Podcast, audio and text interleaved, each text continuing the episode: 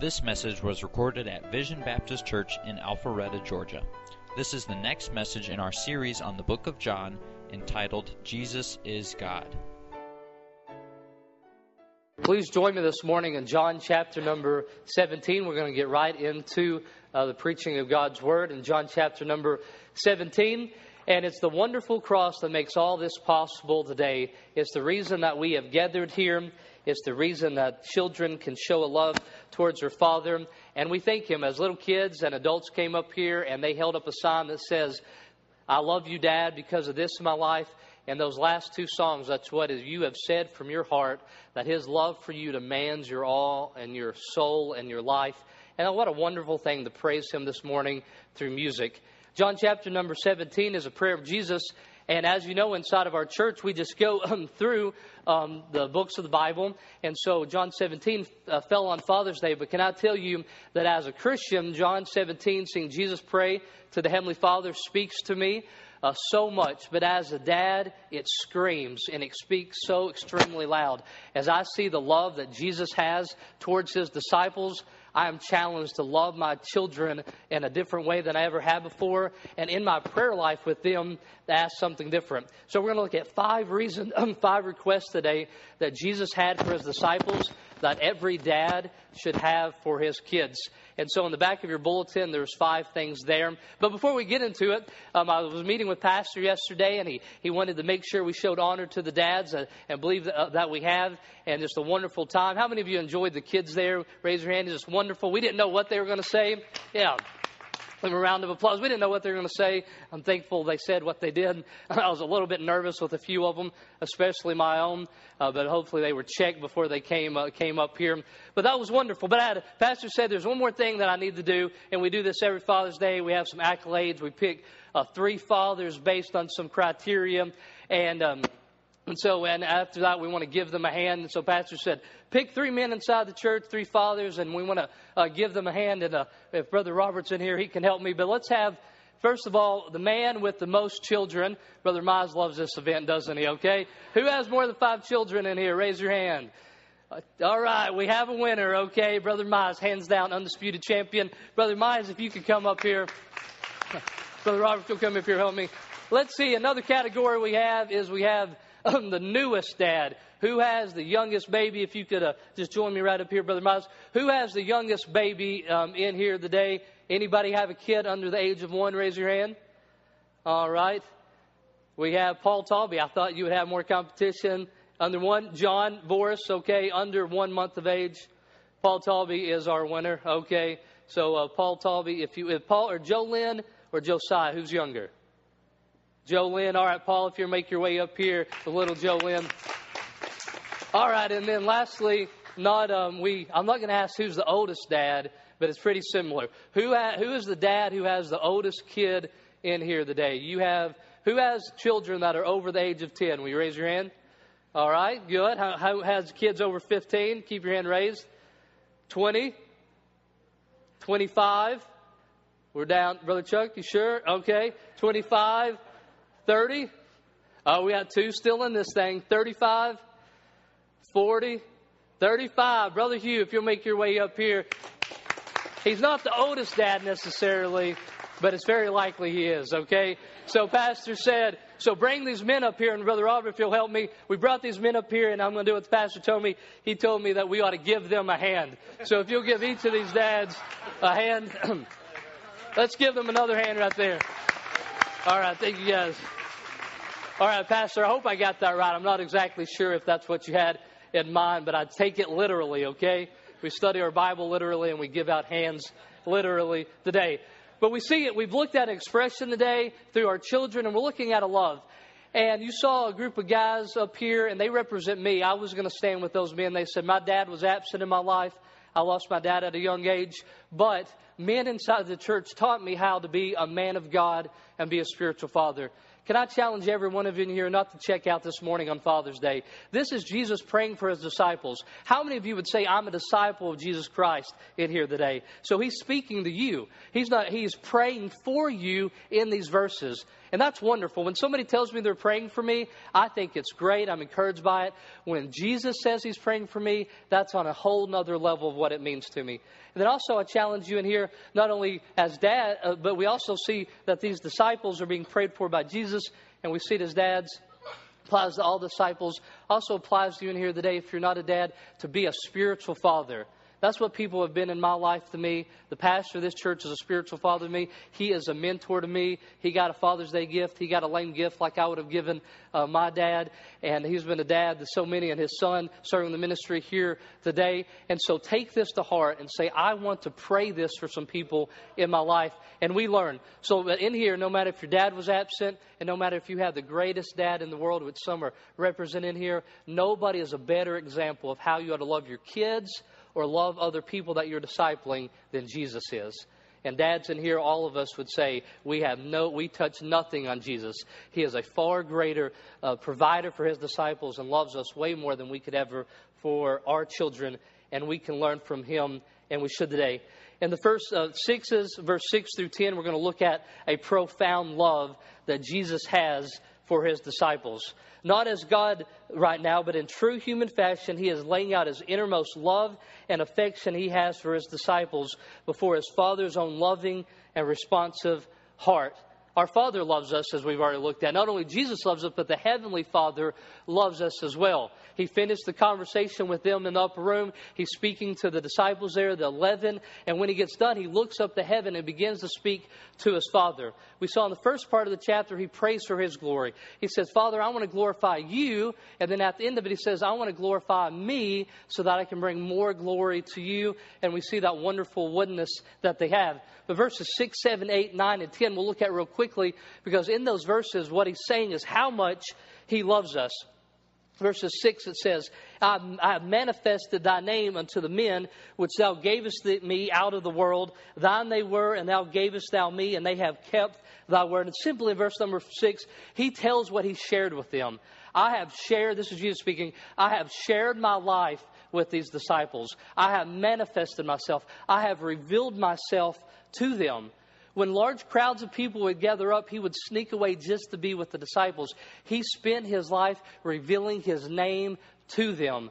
There's no greater love can be shown for somebody than the investment of your life into their life.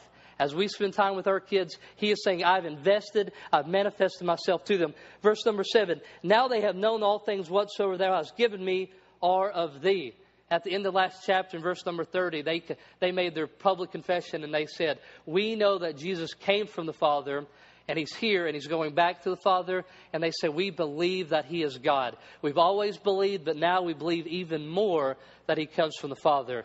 So we see in this love that they believed in him as our children would believe in us. Verse number 8 for I have given unto them the words which thou gavest, gavest me, and thou have received them, have, and have known surely that I have come out from thee, and they have believed that thou didst send me. His uh, divine investment to him. He said that the Father had given him the word, and he had invested it into these disciples. We talk about it all the time in here. He was their game plan. How else did he decide to get the word to the world? How else did he want people to reveal God to this world through Jesus and he gives it to the disciples? What an investment. There's no inheritance you'll ever get that is greater than what Jesus left us as the disciples. And we see this. In verse number 9, I pray for them. I pray not for the world, but for them which thou gavest me, that they are thine. This special relationship.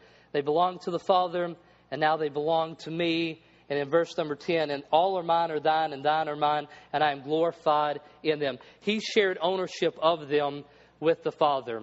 Him and the Father said, These disciples are ours. And it's a beautiful double ownership. We're owned by the Father, we're owned by Jesus. And we have seen how precious the disciples are in the eyes of Jesus as well as the eyes of the Father. And you can see, dads, in here, how this speaks so loudly to us. Could, oh, how he loves us. We've sang it today and we've read it here that there's nobody who's ever had a greater love for any group of people than Jesus has for us, his disciples. And so, as a dad, I want to learn from you men. I want to learn from the older men, but I want to learn from Jesus. When Jesus says he loves his disciples, well, then that means whatever he prays for his disciples, I want that to be my prayer for my kids. And can I tell you, as I studied this chapter, I saw so many times how my prayer life has fallen short in asking for my kids what Jesus asked for his disciples here on earth. And we look at five things here today, real quickly, that he prayed for. And starting in verse number 12, when we look at the five prayer requests that Jesus had for his disciples. And now I am no more in the world, but, I, but these are in the world, and I come to thee. Holy Father, keep through thine own name those whom thou given me, that they may be one as we are. While I was with them in the world, I have kept them in thy name. Thou, those that thou gavest me, I have kept, and none of them is lost, but the son of perdition, that the scripture might be fulfilled. The big thing that we see right here in the scripture is that Jesus is saying, uh, Now I'm no more in this world, but I am leaving, but the disciples are staying behind. In his prayer here, he prayed that they would be ready for his departure. Jesus leaves the world while the disciples remain. And he says here, Holy Father, because in a few verses he's going to contrast the Holy Father with an unholy world. He knows the Holy Father loves and cares and protects for them, but he also knows that the world he's leaving them in hates them. The world hates them, but God loves them. We are now in Him, in His name, and the world will hate us. Can you imagine another source of unity that's any greater? We can't replicate the, the union that Jesus has with the Father, but we're told to replicate it. He says, As me, Jesus, and the Father are one, I pray that they will have that same oneness in truth. He's going to say it here in verse number 21. He says, That they all may be one as thou, the Father, art in me, and I in thee, that thou also may be one in us, that the world may believe that thou hast sent me. He's saying here that Jesus never planned for Lone Ranger Christians. He's saying, as I'm leaving, I'm trying to prepare my disciples for my departure. And one of the big things of my preparation for preparing the disciples for me leaving is that they understand unity in truth. Jesus planned for them to form churches, to be together. And he says that the unity that would be brought together would be in truth. You cannot say, oh, we're unified in something and we all get along, but doctrine doesn't matter and truth doesn't matter because Jesus says the only unity that's ever found is in truth. And that's his prayer for them, is that they would know truth and that they would have unity in this truth. He will show us how he provides protection here for us in unity. The entire prayer of John chapter number 17 that's only made possible because the cross he is going to. The entire prayer has the great burden that we may be preserved in oneness by complete adherence to the Word of God.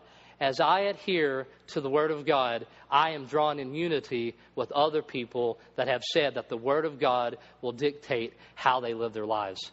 Jesus preparing for his disciples is praying to God. The disciples are listening. And he says, I pray that they will be one. And the only way that it's possible is if they are one inside of the truth. Jesus, while he had been on earth, he said, I've been their guide, I've been their provider, and now that I'm leaving, Father, I'm asking that you will continue. He says, I've kept all of them except for Judas. And Judas, Judas was never part of them. He was not a believer that stopped believing, once you, we are eternally secure in Jesus Christ, but he was a man of transgression. But it says that they numbered him with the disciples, that Judas was so involved that when he stopped his work among the disciples, he had to be replaced. That his involvement in his action was so great that when it stopped, they had to replace him. Isn't that un- unbelievable? That his heart wasn't there. He didn't love Jesus. He didn't believe in Jesus as other disciples, but his actions were there. Dads, can I tell you in there that this hit me right between the eyes when I began to realize that what a challenge it is for me as a dad to go for the heart of my children and not just for the actions? If that Judas can get along and work with the 12 disciples to the point that they numbered him with him and that when he left he had to be replaced, even though his heart was not upon Jesus Christ, that I could tell my son Thatcher and Tinsley be so involved in the things of the Lord that their actions were so great inside of this church that when they left it, their role in the church would have to be replaced, but Jesus never had their heart. I'm so challenged in here tonight to pray for my kids like I never had before and to pray for their heart and to talk about Jesus and how wonderful He is and the wonderful cross and not just to talk about the ministry that He has given us. Are we preparing our kids for our departure from earth or, will, um, or their departure from home?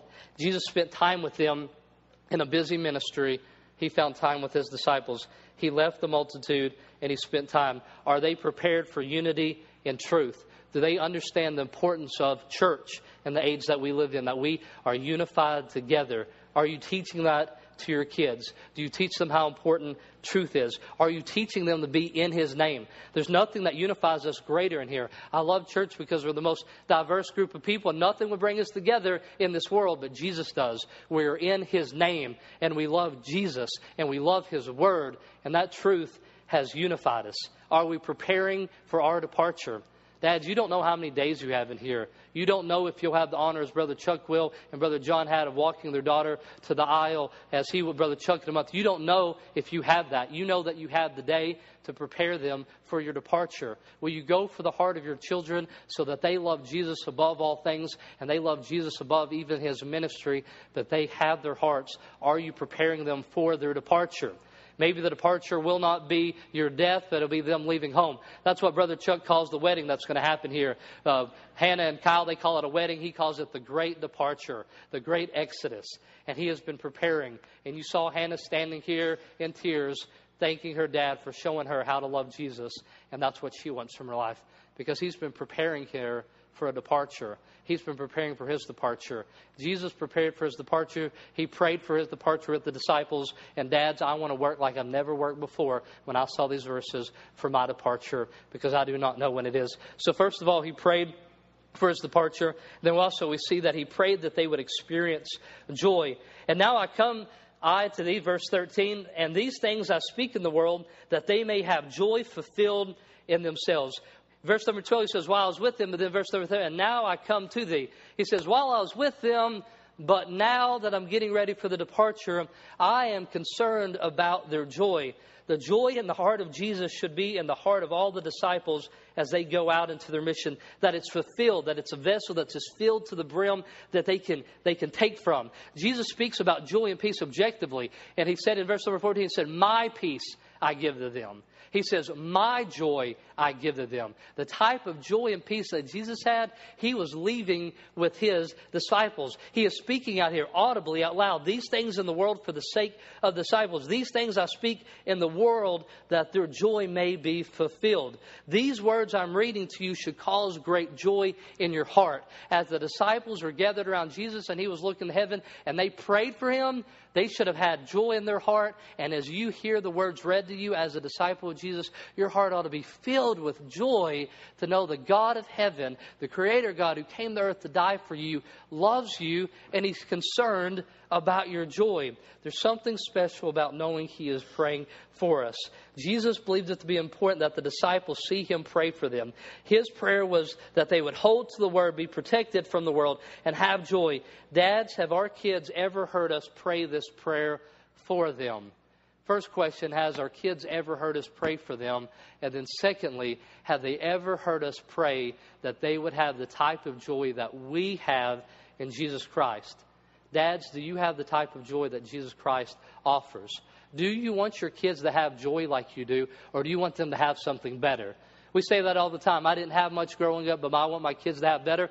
Well, when it comes to joy, nobody has anything greater than what you have. You have the joy that Jesus provides, and I want my kids to have exactly that. I want them to have the joy that only Jesus can give. When Jesus protected the disciples, he did not do this alone, but he did this with the Father. He prayed for guidance. Who in the world do we think we are, dads, to believe that we can raise our children without the Heavenly Father? Jesus, in his humiliation that he took on flesh, he put himself in obedience and submission to the Father so that he prayed to the Father for his kids and he asked the Father for guidance. How do we think that we are equipped to lead our kids without the help of the, of the Holy Father? Who do we think we are that we believe that we are that good? When the Father would protect them, it would be done with the help of the Holy Spirit. He doesn't say it will be the Father and Dad. He said we have falsely elevated our importance in the life of our kids. He said, as Jesus is leaving, he sends another comforter for his disciples because of the work of the Holy Spirit in our lives is way greater than the work of any man. And can I tell you that what the Holy Spirit wants to do in the heart of your kids is way greater than anything you can ever do. And you ought to help them understand that you ask them to understand your voice when you say come here and you say you got three seconds, you got negative four seconds, you got to whatever you do. Delayed obedience isn't obedience at all. Some of you would say, I need three seconds. I'm going to go ahead and admit it. Sometimes we get the seven on bad days, okay? Uh, but uh, you want them to learn your word. You want them to hear you when they're running out to the road and say, stop. But can I tell you, them recognizing your voice isn't near as important as them recognizing the voice of God in their heart. Do you tell them that voice that tells you this is right and this is wrong and this is what we love and this is what we don't love? That's the Holy Spirit working in your lives. And you ought to train your children after they become believers that they are filled with the Holy Spirit and to listen to His voice because He is way greater than any dad in this room? Do you have concern for their joy? Do you even think in those terms? There are certain subjects that we joke about that are hard to talk to with our kids as we're getting ready for, uh, for them to grow on. There's some subjects like drugs and, and um, marital relations, but joy should not be a hard thing for you to talk about. Dad, you should talk to your kids about joy and help them find it in this hateful world. Are we too busy to pray? Jesus wasn't too busy to pray going to the cross. We can only be too busy to pray when we have elevated what we can do in the life of our kids above what we believe that God can do. We are needy people. We need God to do a work and there's nothing that I can do in the life of my kids that's important, more important than pray for them. He says, I will not leave you comfortless. I will come to you. Jesus made provisions. He sent the comforter. Can I ask you in here, dads, do you pray for your kids' joy? Do you help them find it? Do you help them emotionally and spiritually find the joy? And the way you're going to do it in here, dads, is you're going to find it yourself in your life, and then you're going to let your kids get it. Because it's contagious. It was great, wasn't it? That the kids came by here and said, I want to be this, I want to be that, because my dad is like this. They want to be just like him. And so, knowing that our kids want to be just like us, we want to be like our Heavenly Father. Because even though what we don't think we're teaching is being caught by them, and my joy will be caught by my son, and I want to have his joy, what he called my joy. He prayed for the departure, and he prayed that they would experience joy. Verses 14 and 17. I have given them thy word, and the word hath hated them, because they are not of the world, even as I am not of the world. Verse 17. Sanctify them through thy truth. The word is truth. Verses 14 and 17 tell us he prayed that they would continue in his word as they are hated in this world. He says, I've given them the word, and the world hates them. In verses 6 and 8, he had already talked about the word, and he continues here. We are not of this wor- world because we are of the word. It is not a physical journey that makes us foreigners here, but it is the word that has changed us spiritually and made us strangers. In 1983, I was born of this world by natural birth. But it was in 1992 that I became a believer and I was born of the Word. And because of being born of the Word, I am now a stranger. It wasn't a physical journey that I went on, it was a spiritual journey when I put my faith and trust in Jesus Christ, which means my relationship with the Word changed on that day, which means my relationship with this world changed on that day. And I want my son to see my hometown where I grew up, and I want him to know where I was born physically, but I also want to take him and show show him where his dad bowed his head and was born of this word. And I want him to know that story.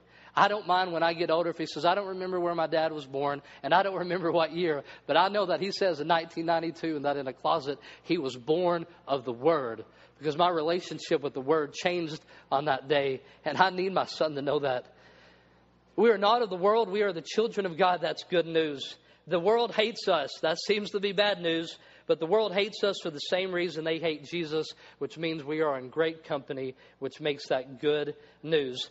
Through their contact with Jesus, the world, the world had considered the disciples traitors and renegades in this world. The joy the world had that they had from the word, they hated. That's awesome.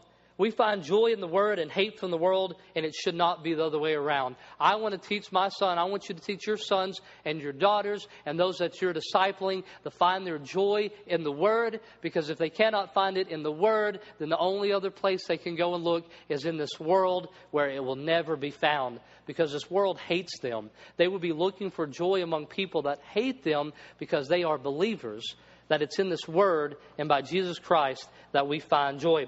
John 14, 17, it calls the Holy Spirit the Spirit of truth, which will guide them and teach them and witness uh, to them. The Holy Spirit is teaching us in the Word. The way we will be guarded and protected in this world is through the Word of God. The Word protects us from this world. Some men went out the other day and they shot some guns at, over at Newton Baptist Church and they talked about how great it was. They want to get Brother Clap on board and we want to show our kids how to handle things like that. We, we put our kids are involved in our, in our youth ministry so they have, the, they have good friends. You enlist them in programs like uh, the Boy Scouts. You take them to the YMCA. We take them to summer camps. You get security devices. You put tracking devices on their phone. We do everything in the world to protect our kids and we should but nothing will protect your kids like the Word of God. It is in this that they must hide if they are going to live a single day in this world. And, Dad, are you protecting your kids through the Word of God? Protection is provided and ongoing sanctification through the Word because we have a mission. You know those words? We're renegades, disciples. I want my son to see me like that. I want your children to see you like that. We are not of this world anymore. We are different. We live to a different beat of a different drummer. We follow after Jesus, and we do not get pushed and swayed by the things of this world. Dads, does your kids know your relationship with this word? Do they see you find your joy in learning of Jesus as you turn from page to page? My grandfather, in his last few days, had dementia. He didn't know many things, but he knew that for many years he went and sat at the kitchen table and that he would read 10 chapters of the Bible and he would turn it. And when he had lost his mind, he hadn't lost his heart. And when he couldn't read, he still went and sat at that table and he turned the pages. That means something to me, Brother Mize. It means that he found something in this book. And so as I read it, I keep turning those pages and I find what my grandfather found in those. And it's on every page.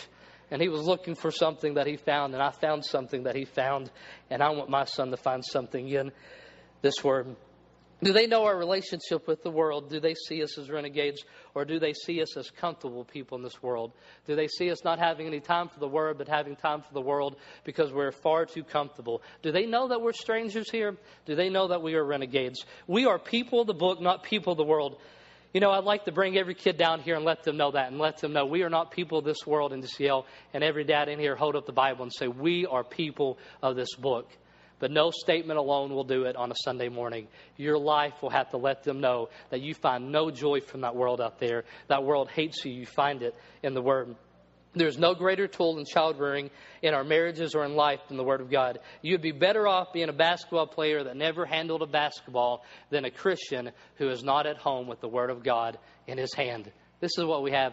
This is what was given to us. It's His Word. He prayed they'd be ready for his departure. He prayed they would experience joy. He prayed that they would continue in his word as they are in a hateful world. Number four, he prayed for their protection and their mission in this world, and he did not look for a safe, missionless life for them. Verse number 15. I pray not that thou shouldest take them out of the world, but thou shouldest keep them from the evil. Taking them out of the world could not answer the question for the violent world. He knew that the world hated them. Jesus was going to be with the Father. Why didn't he take the disciples with him? Because he knew the world hated them. They knew they were violent. He even knew that they would die for his name. And he says, I don't pray that you take them out of this world, Father, and bring them with me. They must be left in this world because they have a mission. He prayed that they be kept from the evil one, from Satan and all that. Judas had failed prey to them. 14, 12, 14, and 16, he mentions the prince of this world. He was very much aware of the enemy he, because he was aware that they were on the mission. And so many times I forget that there's an enemy out there, and I also forget that I'm involved in a mission. We tend to forget those things, and Jesus did not in his prayer for the disciples. His priority for the disciples should be my priority for my kids. And I say so many times, I pray for protection, not in the mission, but outside of what he gave them. You know, Psalms 127, verses 3, 4, and 5. Verse number 3 is one of our favorite verses because in Psalms 127, 3, it tells us that children are a heritage of the Lord, and a fruit of the womb are his reward. If you'll find that for me, Jacob, I appreciate it. Verse number three, we all like, is that it's a reward. This is about us, right? It's a reward. It's a heritage to us. He gave us, he gave us our kids, and they're for us. But number four, we know this, but as arrows in the hand of a mighty man, so are the children of the youth. So we learn that kids are given to us. But then in verse number four, we learn that they're given to us for a purpose apparently we're involved in a battle, and our children are supposed to be involved in a battle. And as we raise them, as they're being taught in church, as they're being read the Bible to at home, they're being shapen like an arrow to go out. And as many people would say, they're prepared for long distance battle. You may send them to the other side of the world. You may send them across the road for do something. But no, verse number five, I love this as we're thinking about us men, as people on a mission, as renegades in this world. Verse number five, it says, Happy is the man that has his quiver full of them, that they should not be ashamed, but they shall speak with the enemies in the gate. Hazi, this is great. What happens here is that he says that he can go to a gate of the city that is filled with his enemies and not be scared at all. Why is this man not scared? Because he has a bunch of kids behind him that are prepared for battle to take on the world, that he can go before this gate. You know, if Brother Jeff ever got mad at me, Brother Mize, and he got a few emails and I knew he was mad at me and I didn't answer his phone call because I didn't want to talk to him, and he shows up at the door, Brother Jeff and all of his boys, I'm going to tell him I'm not home. You know? I'm not here. I live two doors down where Zach lives, okay? I'm going out the back door, especially the little ones. I'm scared of those guys, okay? And so he's prepared because he has a mission in this world. I have a mission in this world, and every kid that God gives me, I want to prepare them for a mission. And I want to be able to face the world and say, I have kids prepared for battle. Not taking the devil lightly, but knowing that they were given to me for this battle. I want them to know that their family is in a global business around the world. Satan wants you, dads. He wants you he says that He wants you. And I know as you sit here today, you say, why would Satan care at all about me? I'm not that important to his economy, to the mission against Satan. Have you not been listening how the Father loves you? Oh, how he loves you because he's your disciple. Simply because Jesus loves you, Satan hates you. I'll say it like this I'm not even sure that Satan even understands why he hates you so much, but he knows that Jesus loves you incredibly with an amazing love, that he died on the cross, so he has declared war against you and your family, and you always need to be aware of it. Ephesians 6 teaches us that we're in a spiritual warfare against the world. Every godly dad is, has, and will continue to serve in a war. We celebrate Veterans Day, Memorial Day, and I'm thankful for the men who fight in the service, and I don't want to take anything away from that. But every godly dad in here, you have fought, you are fighting, and you will always fight. You're involved in a war, a spiritual battle for the souls of your kid, and you can never let up, and you cannot think that it is not real. Satan hates you because Jesus loves you so much. He prayed for their departure. He prayed for their joy. He prayed they would continue in the world word, even though the world hated them. He prayed for their protection and their mission in this world, and he did not look to take them away from it. I know that I love missions and I talk about on the wall, but when it gets to the age that my kids could go forward and serve in missions, will my prayer be, God, protect them from your mission so they can enjoy the world or will I say, God, protect them in your mission so that they stay away from this world? You know why kids so many times get caught up in this world and find their happiness in the world? Because they forgot we're on a mission. They forgot that their dad is greater than any superhero. They forgot that their dad was given a job to do. I never want my son to drive by this place and say that's where my dad works or at any business. I want my son to walk out the front door of our house and say, This is where my dad works. My dad is fighting in this world for the souls of men. And I want that to be said about every man in here. The world is where we work. And any other job you have, and any job I have as assistant pastor's job is a second job. I've been given a mission by Jesus Christ, and I want my son to know that. I don't want him to see me working at one place or when I'm doing something, but every time I'm talking to a person, every time I leave the front door, I am going to work. And dads, that's true of you too. It's not for the vocational minister, it's for every one of us in here that we have been given a work to do. Lastly, he prays that he will realize that we are on the same mission. Verses 16 through 19. Let me read for you some here. They are not of the world, even as I am not of the world. Sanctify them through that truth.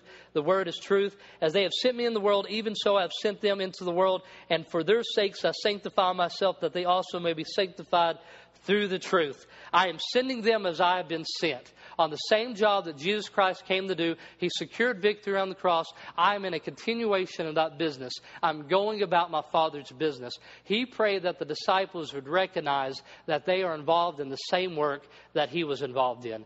I don't know. I know most of the stories of the men in here, and I don't know how many of you are continuing in the same work that your did. If he was a, if your dad was a carpenter, or if he was a teacher, but every one of us here continuing the work that Jesus started, and our children need to know this. Sanctification means we were set apart for God for a purpose, which means set apart to God away from this world. It's already been seen here. He said, They are mine, they, are, they were yours, you guarded them, they give them the word. Work should be considered completed when Jesus is leaving at his death. When Jesus goes to the cross, he says, it's not over, boys. I still have a plan for you, which means you need to continually keep separating yourself the work that is done. How exciting is it to know that we're a continuation of the mission, that Jesus invites us into the mission he was sent on by the Father.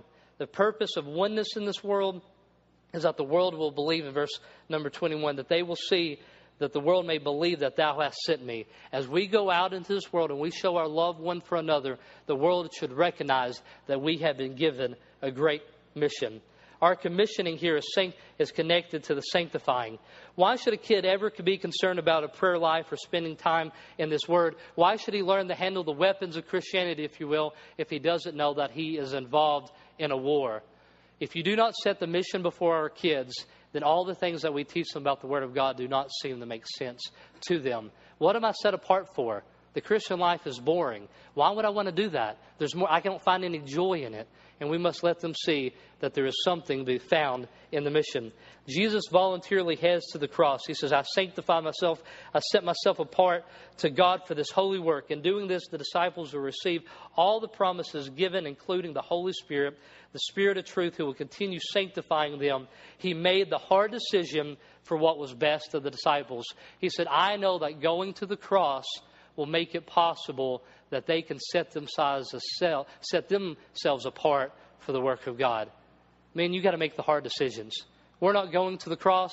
Jesus has went to the cross, but we have to set aside time to spend time in prayer. We have to set time aside to be in the book. We have to make the hard decisions in our lives so that we can fight and win and demonstrate to our kids the battle that is being won for us. Look at where we are sent into, into the world. That is the scope of our mission dads, as I've already said, your kids need to know that you're involved in a global business. It's not Alpharetta, it's not coming, you don't work from home, you do not go to an office. All those things are true and well. They should see you providing, they should see all these things, but they ought to know that you have a mission in this world that is greater than all that, and it's a global mission. It should not be an odd thing for you to have a conversation about the homeless in Atlanta or the poor in China or those that have never heard the gospel in India because you talk about your business in front of your kids and they sign sign up to be part of that same business. 1 Peter chapter number 2 and verse number 9. Could I challenge you men as we're closing here today? I'll repeat the five things. Could I challenge you to go home and read this verse to your kids? Could you take them in 1 Peter 2 9 says, We're a chosen generation, a royal priesthood, a holy nation, peculiar people that you should show forth the praises of Him who have called you out of darkness into the marvelous light. Can I tell you, Brother Clapp, sometimes I get a little bit jealous of Spider Man. You know, they sometimes say, be who you are, unless you can be Spider Man, then be Spider Man. It's always better to be Spider Man. Well, I don't want to compete with Spider Man or Superman or all that. I want my kids to know that I am part of this royal priesthood and that I've been involved in a battle against darkness into his marvelous light. Dads, if kids if our kids could see us like that, it would change their relationship with us it would change their relationship with the Word, and it would change their relationship with the world. Would we demonstrate these things to them? Let me repeat these to you. He prayed that they would be ready for his departure. Have you thought about your end game? Have you thought about how it may be almost over for you? What is that thing that you would like to say on your deathbed to your kids? Say it today, because it may be your last day. He prayed they would experience joy. Do you experience joy? Do they say, I found my joy the same way my dad found his joy? He prayed they would continue in His Word. Are you continuing in the Word, word so that the world would hate you and you hate the things of this world, the carnal, the fleshly things? We're not talking about creation. We're talking about the things that take us and try to get between us and our view of a holy God. Pray for their protection in the mission. Have you stopped praying for their protection in the mission and you just spend your whole life trying to keep them safe? But in keeping them safe, you've given them a missionless life that is void of any kind of risk for the cause of Christ. And the number five, pray that they will realize that they are on the same mission that He is on. Can you invite your kids into the mission that Jesus has set you on? Have you made that the priority in your life? Dad, it's time for us to get real in here. Does your prayer life resemble that of Jesus? Prayer for the disciples.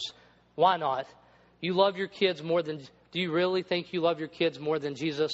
And if you didn't, and if you know that you didn't, then you should make your prayer His prayer for us as disciples. And I'll ask you to join me at the altar today during our invitation and to say, God, I am spending time in prayer with, with you right now for my kids, and I plan to continue to do so. For the rest of you in here, those who are not dads, ladies, some will be dads someday, you're not off the hook today. This was not a prayer of dads to his kids, but Jesus' prayer for you. Are you involved in the things that we're challenging the dads to make sure their kids are involved in? You're living a safe, worldly, missionless life, or are you having a risky but protected, a joyful life, even though you're in a world that hates you and living life that is on mission? Dads, we cannot say no to the role that Jesus has put us in and the mission that God gave us and think that we are truly saying yes to our role as dads. Simply put, you cannot be disobedient to the God of heaven and the mission that He gave us and be an obedient father and husband in your family. We need to say yes to Him and the role that He has given us in this world, and then we are able to say yes to the role that He has given us there. Let's pray. Heavenly Father, we thank you for your word, Lord. I'm asking that you will bring conviction in the hearts of men as you have brought it in my heart this week, Lord. I'm praying for dads to find their place at this altar as the piano player will begin to play, Lord. I'm asking that men will take their challenge, Lord. They will live courageously and that they will challenge their kids to be involved in this wonderful mission. That they will have joy and they will invite their kids into that same joy. That they will have a business they're involved in, a global business, and they'll invite their kids to be involved in it. Father, I also pray for those in here who are not dads. I pray that they will look at what Jesus prayed for the disciples and they may recognize that they are disobedient to your command in their lives and that they will come right now and join us at the altar and they will say, I have lived a life that does not have your mission. I have lived a life that has not been in the Word. I've lived a life that did not have joy. Lord, make this a day of getting real with you so that we can be the dads that you desire us to be and the disciples you have called us to be. This message was recorded at Vision Baptist Church in Alpharetta, Georgia. For more information, log on to www.visionbaptist.com where you can find our service times, location, contact information, and more audio and video.